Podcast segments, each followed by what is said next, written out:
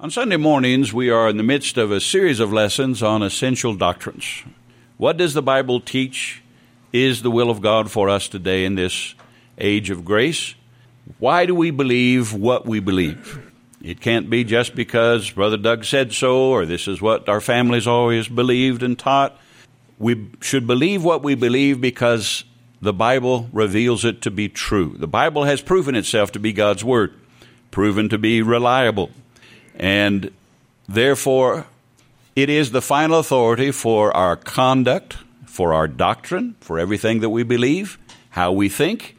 We need to be in accordance with the revealed will of God, what the Bible reveals to be right, what it reveals to be true.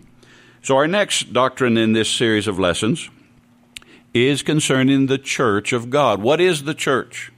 What is the mission of the church? These are basic fundamental truths that we need to understand. Why, why do we come together as a local assembly? Why do we make the effort to come and try to find a parking spot? Why, why do we make those efforts? There's a reason. And, it, and we should do what we do because of principle, because of understanding, enlightenment. And so let's consider what the Bible teaches about the church. What, it, what is it? Is it important? How do you join? How do you join the church? What is its function? What is its its mission and how should it function? Obviously, there are all kinds of opinions and ideas about what a church is, what its mission is, and how it should function. This is why there are so many denominations, so many different churches, because there are so many different ideas we want to make sure that we do what we do because that's revealed to be the will of God. Now, obviously, within the will of God, there are a number of ways to be obedient to that bold outline we have in Scripture and do things different in different ways than other assemblies, and that that's still within the will of God and glorifies the Lord. But there is a bold outline that we need to make sure we are within as a local assembly. In our society, the, the very word church has come to mean a building. How often do people say, I'm going to church? Um, they mean they're going to a certain building. Or sometimes it's used to talk about a certain organization, that church or this church. And there are many ideas about what that church should be doing. But fortunately, we're not left to figure out for ourselves the answer to any of these questions. These things are revealed what the church is, how you join, what it's supposed to do. The Bible is very clear about these things. And so, in this series, and actually the next several lessons, uh, we'll consider what the Bible says, the answer to these questions. Obviously, we're not going to change the vocabulary of the world in general. They're still going to refer to a building as church we're probably not even going to be able to break our own bad habit of bad vocabulary and say, I'm going to church. More accurately, we should say we're going to the church building. Probably not going to break those habits, but at least we should have a clear understanding of what the church really is. Let's go to 1 Peter 2 in verses 9 and 10 to begin. We're going to find out that the, the, the word that's translated church in the New Testament, the word that's used in the Greek is actually a compound word that means to call out or an out calling. And the word church was a common word used by the Greeks in that day, uh, long before the church of God was, was born. The Greeks used that word all the time, church. And it simply referred to any assembly of individuals or groups together. They're called out of their house to a certain place to gather for a special reason. And so that, that word was common, and, and it means they're called out. The meaning is still the same, but with the church of God, it has even a greater meaning than that. We're not just called out of a physical location to go to another physical location. 1 Peter 2 9 and 10. We're called out of darkness. We're called out from the rest of humanity to be something special and different to be used for the glory of God. 1 Peter 2 9 says, But you are a chosen generation, a royal priesthood, a holy nation, his own special people, that you may proclaim the praises of him who called you out of darkness into his marvelous light, who once were not a people, but are now the people of God, who had not obtained mercy, but now have obtained mercy. So we're called out of darkness. The first thing that we should understand about the true church, the church of God, is that it is not a man made institution. It's not a man made organization. Many denominations and movements are attributed to certain men. Uh, the Wesleyans founded the, the Methodist Church, Anabaptists, Luther, even with the, the groups that we associate with. Uh, some of you will recognize the name Copley, or some might recognize my great grandfather, C.E. Foster. And many times people associate that church is their church. And often when you're referring to a church and they, they say, you know, Brother Doug's church or so and so, whoever's a pastor, their church. That's not correct. If it's not the church of God, it's just another man made religious organization that has no lasting value, that has no import whatsoever. The church is God's work, it belongs to Him. He, he's the one who calls us out of darkness into the marvelous light of faith in the Lord Jesus Christ. The founding of the church was God. The maintenance of the church, the prosperity, the protection, all of those things belong to God. They're His responsibility, not man's. Now, we have our responsibility as a part of this as we'll continue the study, but the church is God's. It's the church of God. It's not just a title, it's what it is.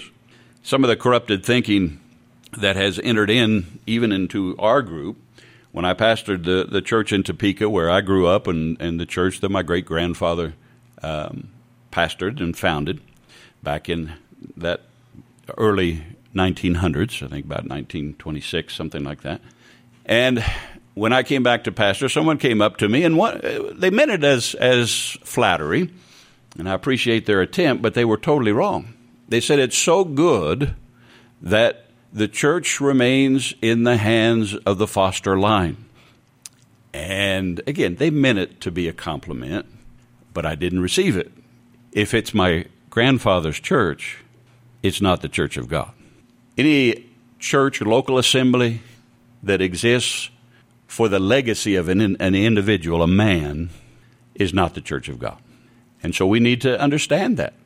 The church is not a thing it's not an institution, it is a group of people that have been called out by faith in Jesus Christ to be the people of God. Let's go to Acts 15, verse 14.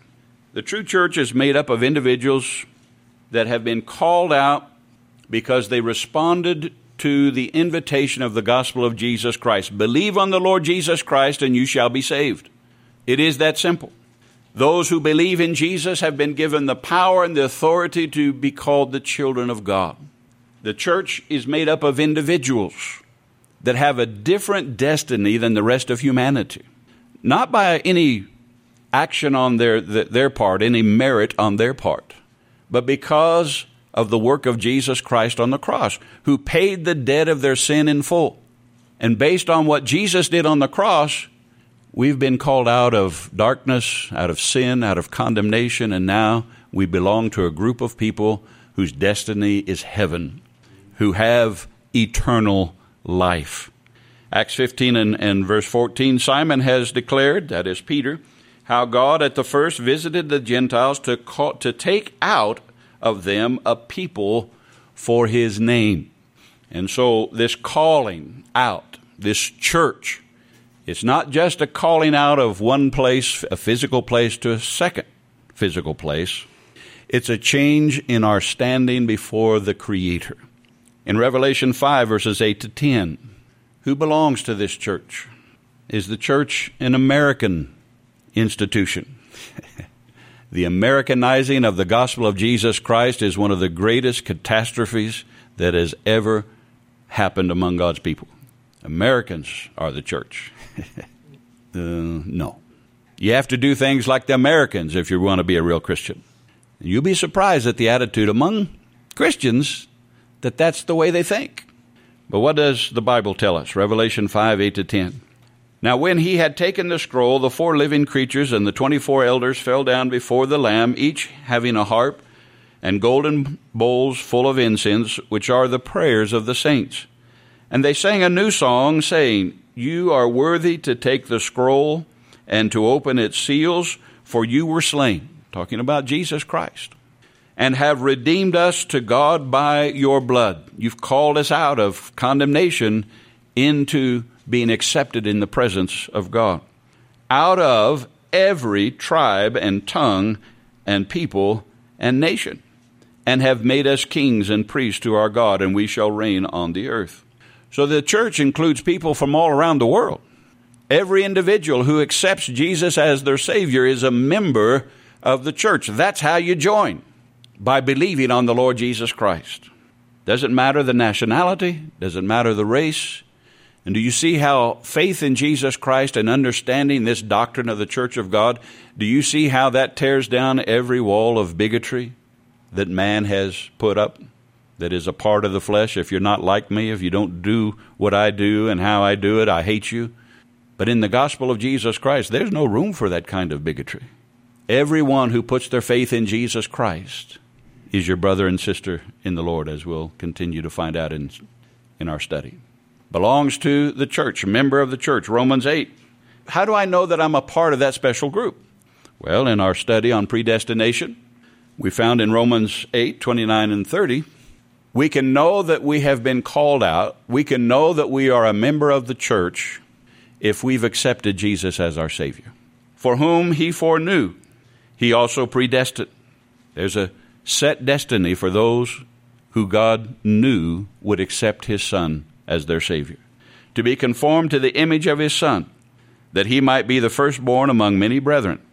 Moreover, whom he predestined, these he also did what? He called. Whom he called, these he also justified, and whom he justified, these he also glorified. All past tense.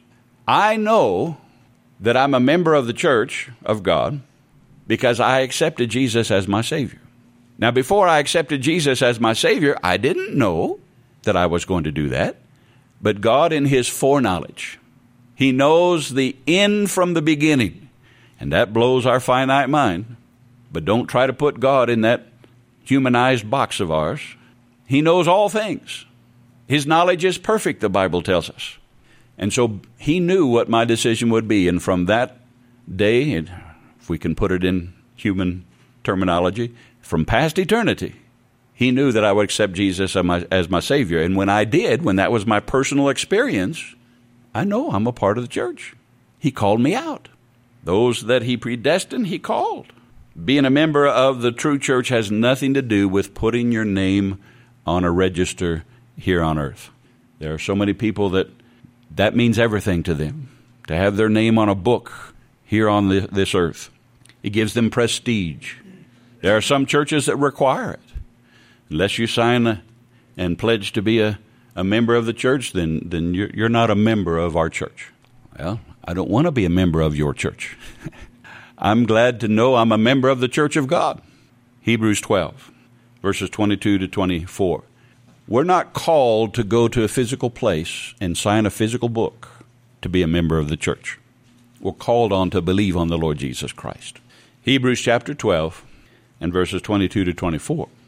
This is a very enlightening passage. Hebrews 12:22. But you have come to Mount Zion and to the city of the living God the heavenly Jerusalem to an innumerable company of angels. So we have a list of things that we've come to. So we're being called out of darkness. That's where we're leaving from. But where are we going? Where is this place we're going? Mount Zion, the city of the living God, the heavenly Jerusalem, to an innumerable company of angels, to the general assembly and church of the firstborn who are registered in heaven, to God. We've come to God the judge of all, to the spirits of just men made perfect. Finally, we've come to Jesus, the mediator of the new covenant, and to the blood of sprinkling that speaks better, better things than that of Abel. To be a member of the church is to have been called out of darkness and to come to Zion. Now, in Scripture, Zion is a symbol of the grace of God, as opposed in contrast to Mount Sinai, which represents the law, to do, to try to earn God's favor. And so when it says we come to Zion, it's not talking about literal Zion, but that symbolic Zion of the grace of God. We've been called out of darkness and we come into what God, by His grace, has provided for us salvation. We've come to the heavenly city, not to an earthly center uh, or headquarters. One of the first questions I'm asked when people find out I'm a, pastor, uh, well, what church do you belong to? Where's your headquarters? My headquarters is in heaven. Now that doesn't mean I don't have an accountability to here to on earth and to other men. But my headquarters, I've come to the heavenly city, to the living God. Not a dead religion, but I've come back to my Creator. That's what I'm called out of darkness in, into a relationship with the, the God of heaven and earth. We've come to association with angels, not just men who boast in power and wealth. People like to name drop. Well, I'm a disciple of so and so. I'm a disciple of so and so. No, we don't associate with mere mortal men eh, for our. We have association with angelic beings that are sent as messengers to protect us and to do the will of our Father on our behalf. That's my association. To the General Assembly, that is a festive gathering and and to that common fellowship. That's why you gather together in one place. You have something in common whether it be a family gathering or whether it's a gathering like we have here, there's a common reason why we're here. And it, it is to be a festive assembly, one with joy. So we've come to the General Assembly of the firstborn, written in heaven, registered in, in the books of heaven, not earth, the firstborn written, and, and to God, the judge of all. We are joined with God, our Creator, just men made perfect I have joined the group of those who stand justified before the judge of heaven and earth.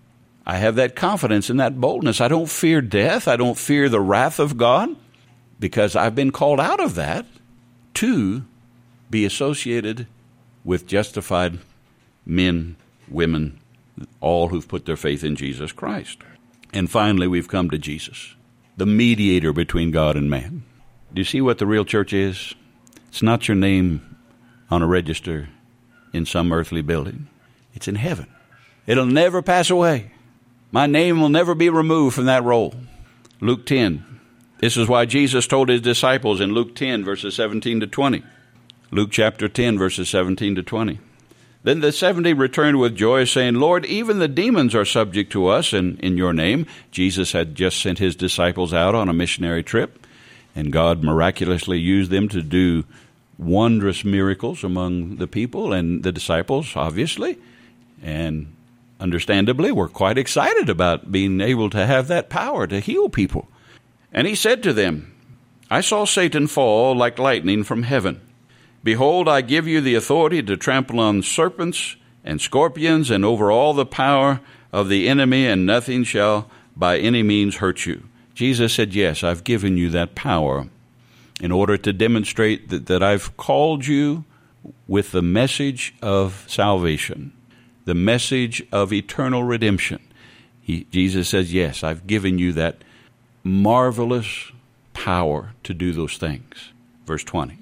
Something more important than that. Nevertheless, do not rejoice in this, that the spirits are subject to you, but rather rejoice because your names are written in heaven. That's my joy. That's my peace. That's what gives me strength and anchor in my life. I belong to the church of God. My name is written in heaven. I'm eternally associated with the creator of heaven and earth. Not based on anything that I've done or merited, but by the grace of God. I've come to Zion. I've come to the grace of God. I'm joined with God. I'm set aside for His glory, and He declares that I'm special, special to Him, a member one member of the many members of this glorious living organism. Revelation 21 and 27. Revelation chapter 21, verse 27. This is how you join the church believe on the Lord Jesus Christ. You're not a member of the church because you attend Abundant Grace Fellowship. If that's your confidence, sorry, you're not a part of the church. No, you you can come sit. That that's not a problem. But don't don't deceive yourself. The only way to be a member is believe on the Lord Jesus Christ. Doesn't matter what other title you put on yourself or what others put on you. This is the important thing. Revelation 21 27. But there shall by no means enter it, that is, heaven, anything that defiles or causes an abomination or a lie, but only those who are written in the Lamb's book of life. And the only way to get your name written there is by believe believing that the lamb was sacrificed for your sins. It is simple, but it is powerful. Believe on the Lord Jesus Christ and you shall be saved. That's the simple invitation of the gospel. And your name then becomes written in the Lamb's book of life. So when you understand that, you understand there aren't many churches. There's only one. Only one true church. Now, there are many local manifestations of it, as we'll see as we continue. There are many manifestations in local areas, but there's only one church. Ephesians chapter 4, verses 4 to 6. Ephesians 4 and verse 4. There is one body and one spirit, just as you were called in one hope of your calling, one Lord, one faith, one baptism one God and Father of all, who is above all and through all and in you all. And so, anyone who has accepted Jesus as their Savior, they're part of the same church I'm part of. They may call themselves Baptist, they may call themselves Methodist, Lutheran, Presbyterian. Now, just because you belong to those denominations, that doesn't make you a member of the Church of God. But if in the course of your association you've accepted the invitation of the gospel to believe on the Lord Jesus Christ, they belong to the same church I do. So we'll find out they're my brother or sister. Doesn't matter if they go somewhere else. It doesn't matter if they're on the other side of the planet. We belong to the same God, to the same church. Something we need to remember. It'll help us when we're dealing with others from different groups.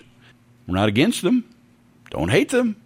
There's a certain separation that must take place if there's truths and doctrines that are rejected that the Bible teaches as as true. Yes, there's it can limit our fellowship with them, but if they've accepted Jesus as their Savior, they belong to the same church I do. One faith. Uh, in closing, I'll just give you three analogies that the Bible uses, and Lord willing, in our next lesson, we'll consider those. But to try to help us understand how the church is to function in the will of God, the Bible gives us three analogies. The first one is that of a house. A house is built for a purpose. A house, there are certain activities that take place in, in that building. Now, this is a spiritual building, but the analogy of this spiritual building is points us to a literal house, so we can make some comparisons about how the why the church is here, what's it supposed to do, what's supposed to take place in the church. Then we'll see that the church is also compared to a body. So it gives us a whole nother set of, of things to look at. Oh, that's that's how we're supposed to function. We're members one of another. We're supposed to help one another. We're supposed to to understand that we are directly connected to one another and directly connected to the head, the Lord Jesus Christ. We'll look at that, Lord willing, next week. And then lastly, the church is compared to a family. We're of the same blood.